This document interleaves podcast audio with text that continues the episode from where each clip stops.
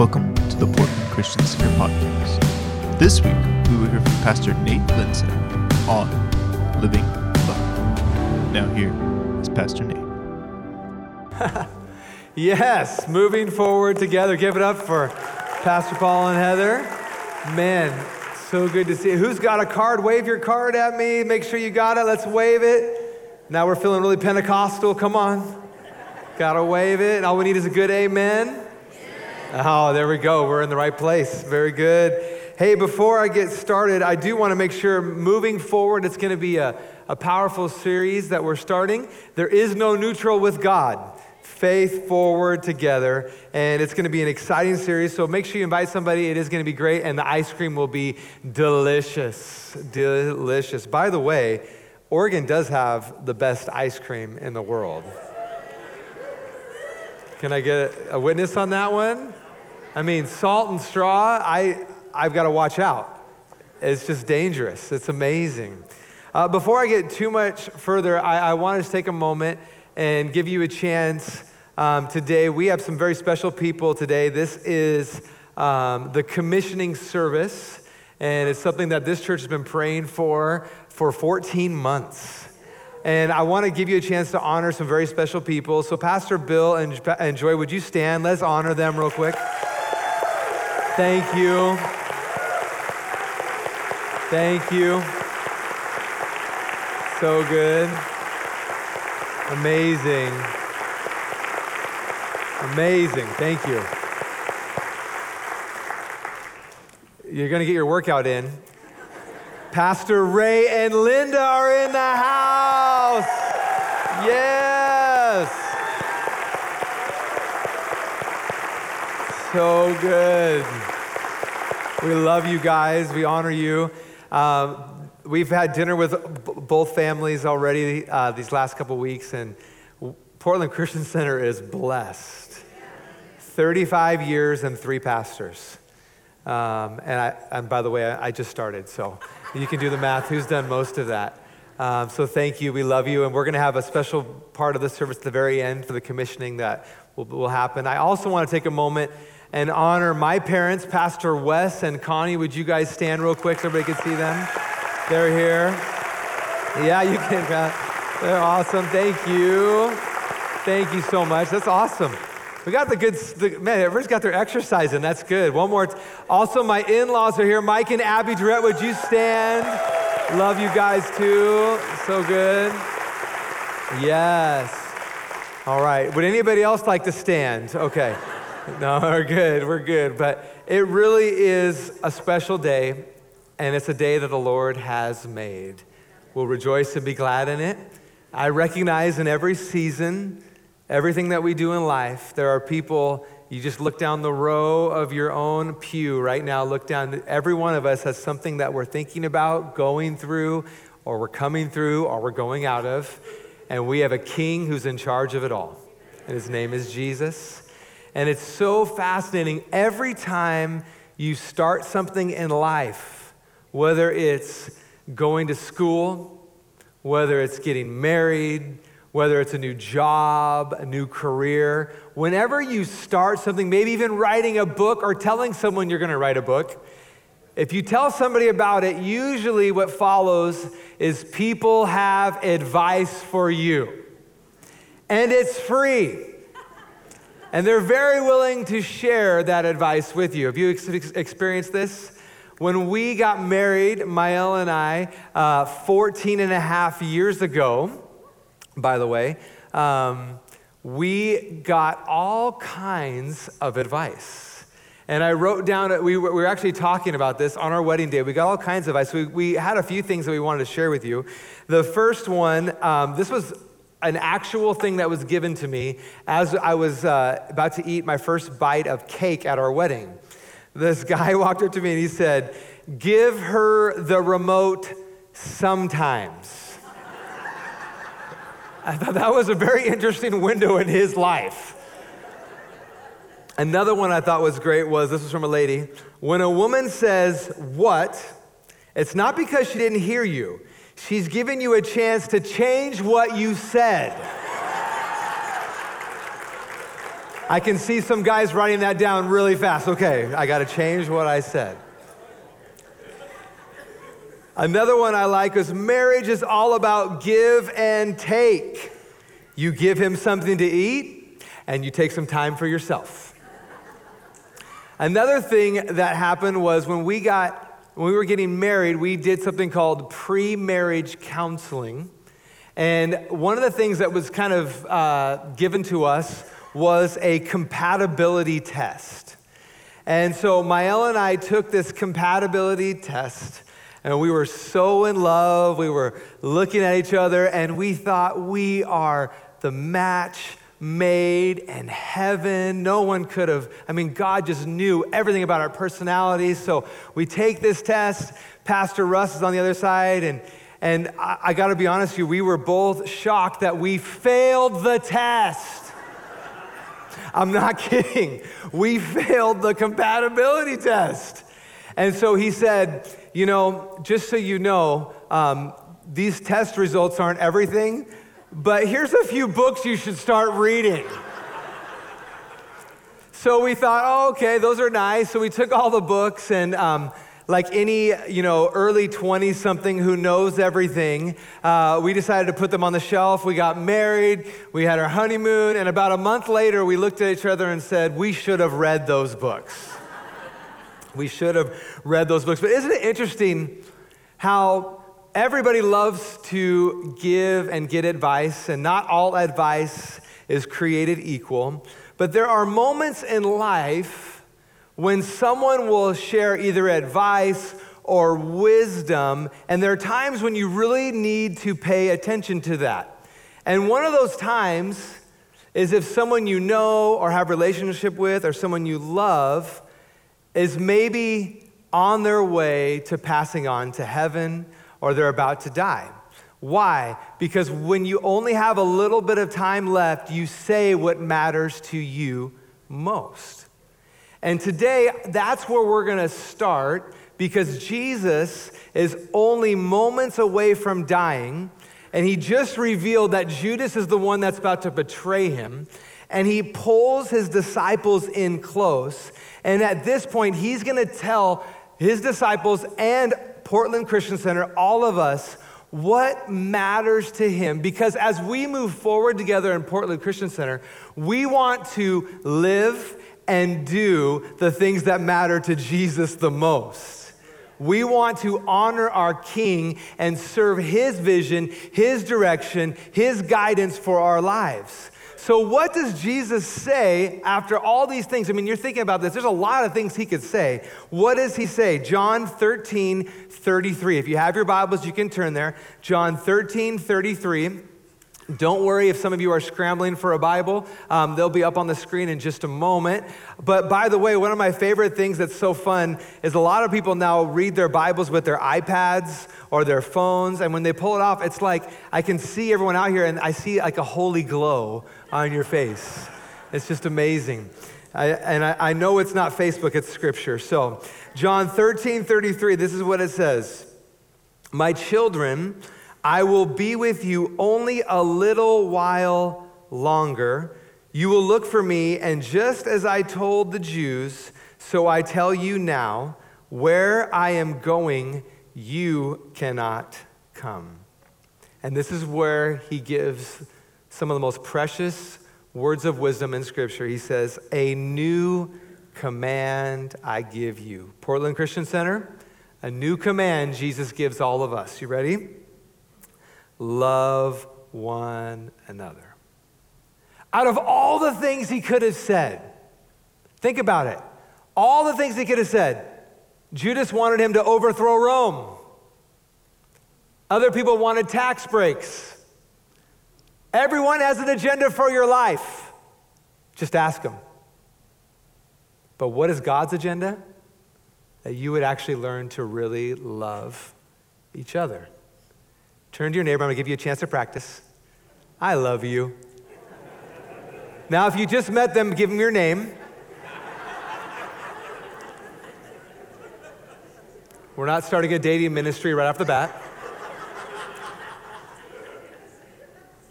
There's just something powerful about genuine love from the Holy Spirit. There's just something different in the body of Christ. When Jesus says, love one another, it does not look like the way the world has tried to describe love. Love one another, and here's the qualifier. You ready? As I have loved you. So you must love one another. How did Jesus love? By giving up his life. He's about to do that. He's about to give his life away. As I have loved you, so you must love one another. By this, everyone will know that you are my disciples if you love one another. There are a lot of things churches are known for. Some churches are known for amazing facilities. Some of them are known for amazing programs. Some of them are known for amazing people with no hair on their heads. There are lots of things churches are known for. But my prayer, my Mael and my prayer, is that this church would always be known and will continue be, to be known by the way that we love one another and our community because it will transform the city of Portland in Jesus' name. If you're looking for a place to clap, that would be the place to clap. We will be known for love. We will be known for love. Jesus wants us to do that. So, if we're going to be known for love, how do we do that? Well, if you're taking notes, would you write down this? The big idea is that we are going to be people that living in love, living love, is the mark of a true disciple. Living love is and will always be the mark of PCC. Living love is the mark of a true disciple. Now, as I say that, living love, it may seem a little awkward, especially if you haven't heard. This is actually the third message that I preached since I've been here. If you've noticed, we spoke the first three were the three messages were all faith, hope, and today is love. And one of the things that I just felt like the Holy Spirit wanted me to say was that to put the word living in front of each word. That our hope is not dead. Even if the news says Portland is gone, we have hope. We have hope. Why? Because Jesus is alive, our hope's alive. Last week we talked about faith. Faith maybe looks like risk, but to God, just follow his commands and he'll take care of everything. But we have a living faith. Why? Because Jesus is alive. It looks completely different. And the same is true when we talk about love. It's alive because Jesus is alive. A lot of people believe that no, there's a lot of people that actually don't believe God exists. There are people that believe that, God, that maybe God does exist, but you actually can't know him. But in the Bible, it says that we have a God who is Emmanuel, God with us. So our love will look different because we are living from a place of complete freedom and love from our Heavenly Father. So, when you love somebody as a believer, it will look, sound, and feel different because it's actually not just from you, it's from your Heavenly Father. So, one of the things that we want to say, and the big idea is living love is the mark of a true disciple. Living love is the mark of a true disciple. And that's my prayer for all of us. So, how can we live love well? Well, the good news is we're not the only ones that have ever asked that question. We're not the first ones to ever ask that question. In fact, Scripture addresses this in very powerful ways. And so, what I want to say, number one, living love is, number one, if you're taking notes, is defined by God and His Word. Living love is defined by God and His Word. John 4 16 says, we know how much God loves us, and we have put our trust in His love. Where do we put our trust in? His love. And then this is the definition right here God is love. And all who live in love live in God, and God lives in them. Living love.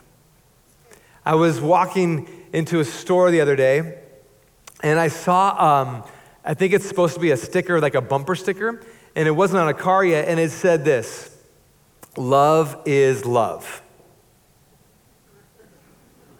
I honestly stopped and stared at it for a while. It was one of those ones that made so little sense it caught my attention. Love is love. And, and, and you know what was fascinating? It was like God kind of stirred it, stirred it in me for a second. And as I stared at it, it was like he was flashing a sign that said, They are trying to teach you a lie. Do you not see all of the messaging that we are inundated with from a day by day, week by week basis of a culture who's trying to redefine love? We just read God is love. But you walk into a store and it says, Love is love. Am I right? And so we have to constantly, as believers, and this is so important, parents, grandparents, we need to be teaching and reinforcing with our children what love really is. Because in the postmodern turn, they have tried to make everything relative. No absolute truth, just relative truth. It's your truth, it's their truth, it's his truth. I don't know whose truth it is. And what ends up happening is love does not become the way that God has intended it to be. When you can redefine anything the way you want it to be, it actually becomes nothing. And so, what we have to do as believers is come back to the truth that God is love and He is the creator. We actually believe He is the creator. And as you begin to open your Bible, by the way, statistics are a little scary about Christians not reading their Bible. The last thing I saw was that 68% of people who say they go to church and are Christians don't read their Bible on a regular basis and I'm going to say this really loudly not at Portland Christian Center. Not here. They may be judged on a curve somewhere else, but not in this house. We are going to people that be people that love the Word of God, that know His Word. Why? Because you can't love well if you don't know the one who created love. God is love. And since He created it and that's who He is, He gets to tell us what love actually looks like. So you read passages like 1 Corinthians 13. Now, as I read this, some of you be like, oh, that reminds me of a wedding. Yes, people love to read these at weddings. Love is patient, love is kind, it does not envy, it does not boast, it is not proud, it does not, ooh, wait a second, dishonor others. It is not self seeking. It is not easily angered. And it keeps no record of wrongs. Should I open up the altar call right now? All of that list we're looking at, like, man, I can't do that on my own. Good news, you're not supposed to. It's the Word of God through the power of the Holy Spirit working and transforming our hearts and lives because the, the, the, most important thing we have to remember is that you and I have the truth in the Word of God available to us and it's living and acting and working in us. But the challenge for every single one of us is not to just speak the truth, but how do we say it with love? Because people are going to get in your face and say, I disagree with you. Or they're going to get on social media and say, I disagree with you. I think that what you're saying is not true. And if we're not careful, we are more excited about the truth than loving that person. You see, there's a story in the Bible about a man named Jonah. Come on, we've heard this story. He gets swallowed in a whale or a, a giant fish, is probably the right way to say it because that's what the scripture actually says. And why does he get swallowed by a fish? Because God said, Go to a city of Nineveh and preach to them and tell them to repent. And do you know that there was 120,000 people in that town? And God loved every single one of them. And he says, Jonah, I want you to go tell them about me. And here's what the Bible actually, as, I'm going to read a little bit of it to you in a second. Jonah did not like people from Nineveh. He was actually prejudiced. He hated those people. He's actually hoping God kills them.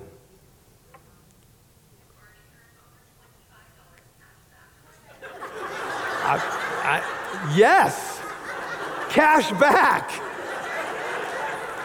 Cash back. Oh, that's great. That's great. Oh my goodness. No, all offerings stay, no cash back. We know how it goes. Good measure, pressed down, shaken together, running over.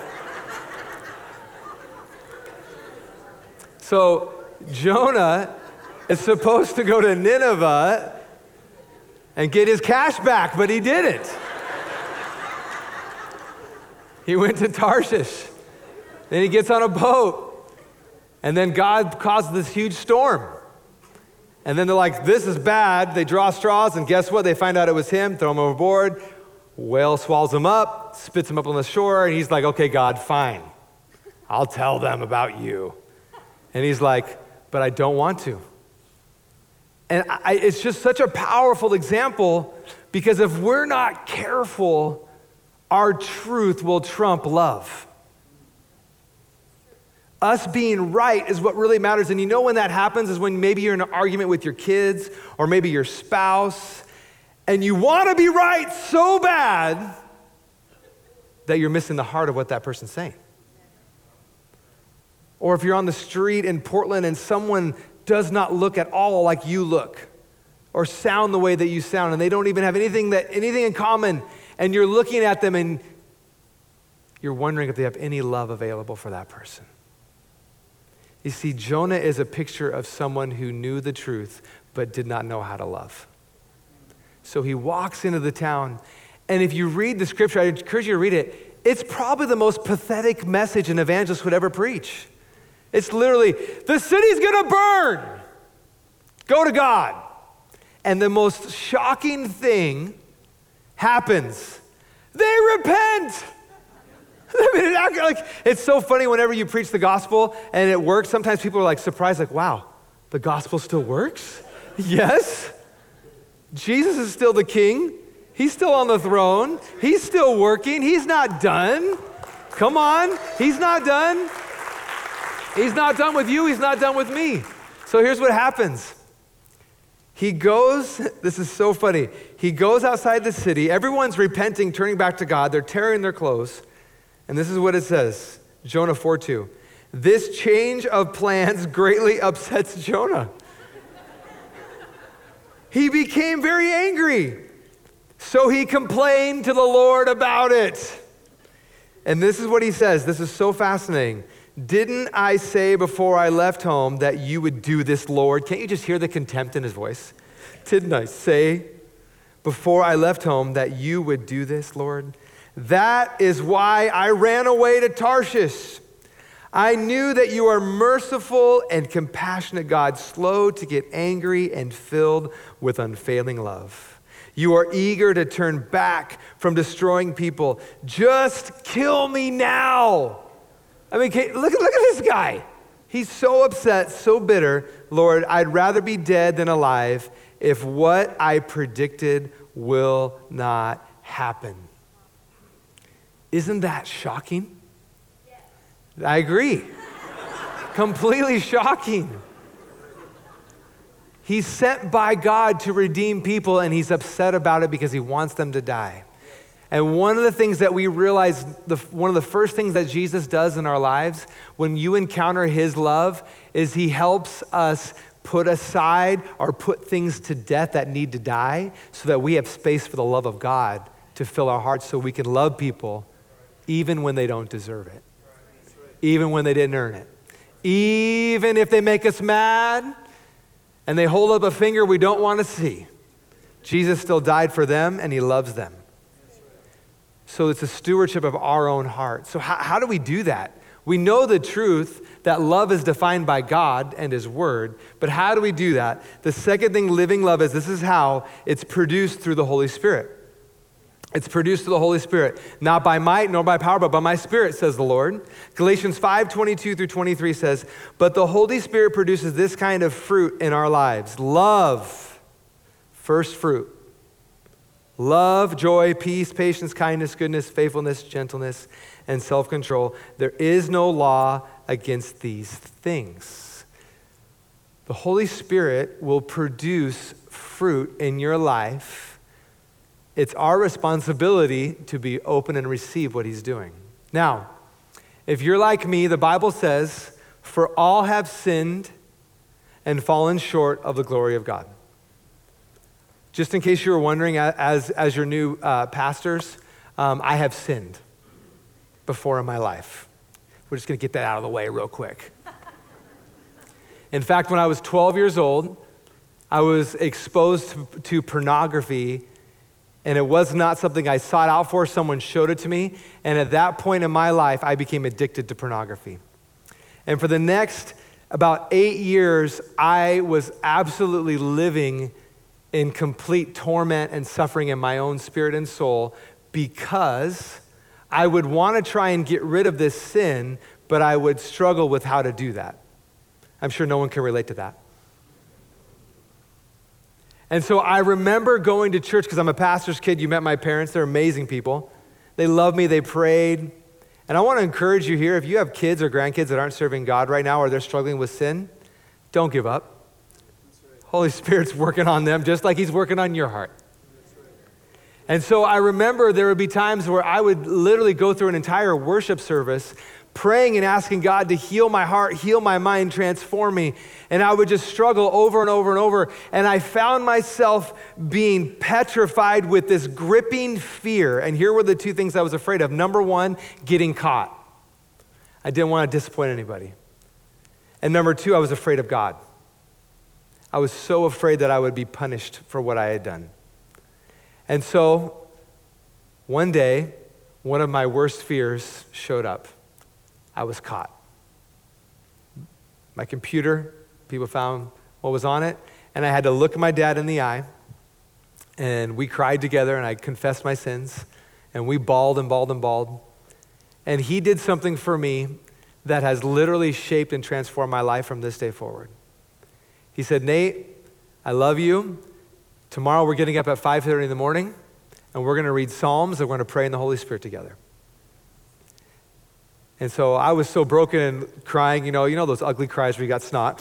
it was just so messed up. So next morning, we got up and we read Psalms together and we started speaking in tongues together. And we did that for an entire month and continued. And here's what I want to say to you. First of all, Dad, thank you. I love you. Thank you for doing that. Number two is this nothing transformed my mind and life than doing that practice right there because I had to reintroduce my life, the authentic Nate, back to understanding who God was. He's love, because I had believed a lie about God, that I needed to be afraid of Him. But what I encountered was so radically different than anything I had imagined. A kid who grew up in church. Here's what I discovered 1 John 4:18. There is no fear in love. There is no fear in love, but perfect love drives out fear. PCC, that's who we are. We're going to drive out fear in the city of Portland and beyond, across the street and around the world. We are casting out fear. Why? Because God is love. Perfect love drives out fear because fear has to do with punishment. The one who fears is not made perfect in love. We love because he first loved us. Whoever claims to love God yet hates his brother or sister is a liar. For whoever does not love their brother and sister whom they have seen cannot love God. Sorry, Jonah. Whom they have not seen. And he has given us this command anyone who loves God must also love their brother and sister. What's the big idea? Living love is the mark of a true disciple. Why? Because it chases away fear. If you get past the anger and the hate and the bitterness, you know what's really down there? Brokenness and fear. People are hurting. Hurt people hurt people. We know this to be true. If we could get past being right just for a moment and let the love of the power of the Holy Spirit go out. Lives will be changed. How do I know that? I want to tell you a powerful example because living love, number one, or number three, sorry, it doesn't give up. It doesn't give up. Do you remember what 1 Corinthians 13, 7 through 9 says? It always protects, it always trusts, always hopes, always perseveres. Love never fails. Living love does not give up. Turn your neighbor and say, It doesn't give up. Does, and then turn to the other neighbor and say, I'm sorry, I forgot you. It doesn't give up on you either. it doesn't give up on us. Just this week, there's a story, you can look it up on Facebook, on YouTube, it's all over, of a Satanist who resigned his church July 4th. Did you hear what I said? A Satanist resigned his church in South Africa. His name is Ryan, I don't know if it's Swiglier. He's from South Africa. He is the co founder of South African Satanic Church. In March, he was doing a radio um, spot. And afterwards, and, he, and in the interview, he said, I don't believe that Jesus exists. He gets done with the interview, walks out, and a lady on the set intercepts him and gives him a hug. And he said, I've never felt a hug with that kind of love in my life. So he walks away and he says, You know, one of the things you know about people that are in the occult and, sat- and the satanic practices is that they're all hurting and broken and they're bitter. And he said, What I experienced from her was nothing like I have ever experienced in my life. He said, I've only met four Christians that loved me unconditionally, and she was the fourth one. So he goes back home. He gets on his, on his phone. If I could have the worship team come out, that'd be awesome. We're going to have some music going in just a second. He goes back home and he gets on a WhatsApp. Anybody have the WhatsApp? That's what's up, app? I don't know. And he finds this lady and he finds out she's a Christian. And he's blown away. A few weeks later, he's doing a satanic ritual where he's supposed to find out what he's supposed to do from Satan, and Jesus shows up. Come on. And he looks at Jesus and he says, How do I know it's you? And then he said, Out of nowhere, this amazing force goes right to his chest. And it's the same love that lady had. And he said it was that confirmation that got, led him to realize Jesus is real, he loves me, and I'm never the same. And he resigned at that day, and now he's walking out his new journey of following Jesus. Isn't that amazing? Come on. We cannot give up on people because God has not given up on us. We cannot give up on people because God has not given up on us. Living love is the mark of a true disciple. Will you bow your heads and close your eyes just for a moment? I just believe that there are people in this room right now. As we're listening to music and the Holy Spirit's working, I just feel like there's the first thing I want to just pray for. Uh, every, there's, everyone's heads are bowed, eyes are closed, just for a moment. If you're struggling with an addiction in your life, like there's a secret sin or something in your life, I'm not going to embarrass you and make you move anywhere. I just want to have you raise your hand. I'm going to pray that God would set you free. If that's you, would you raise your hand? Lots of hands are going up. Anybody else, raise your hand. Lots of hands, lots of hands. If you're struggling with some sort of sin or addiction, just so I can see it, thank you. Thank you. There's more hands coming up. Yes, I see that hand. I see that hand all over there. Yep, I see it. Addictions. We're gonna, you're going to be set free today. You're going to be set free today. Come on. So, Father, right now, I pray for every hand that's lifted high right now. I break off addiction in Jesus' name. Whom the Son sets free is free indeed. Amen. Amen.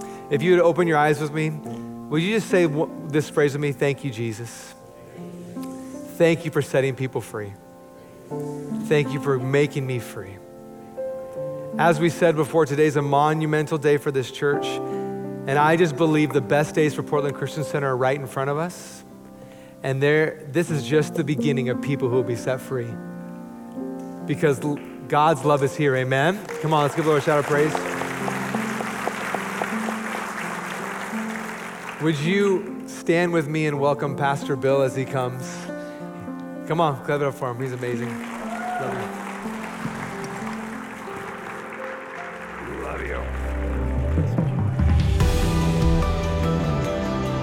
Thank you for listening to the Portland Christian Center podcast. If you'd like to hear more or learn more about us, visit our website at pcctoday.com or join us online for our live stream at 10:30 at live.pcctoday.com.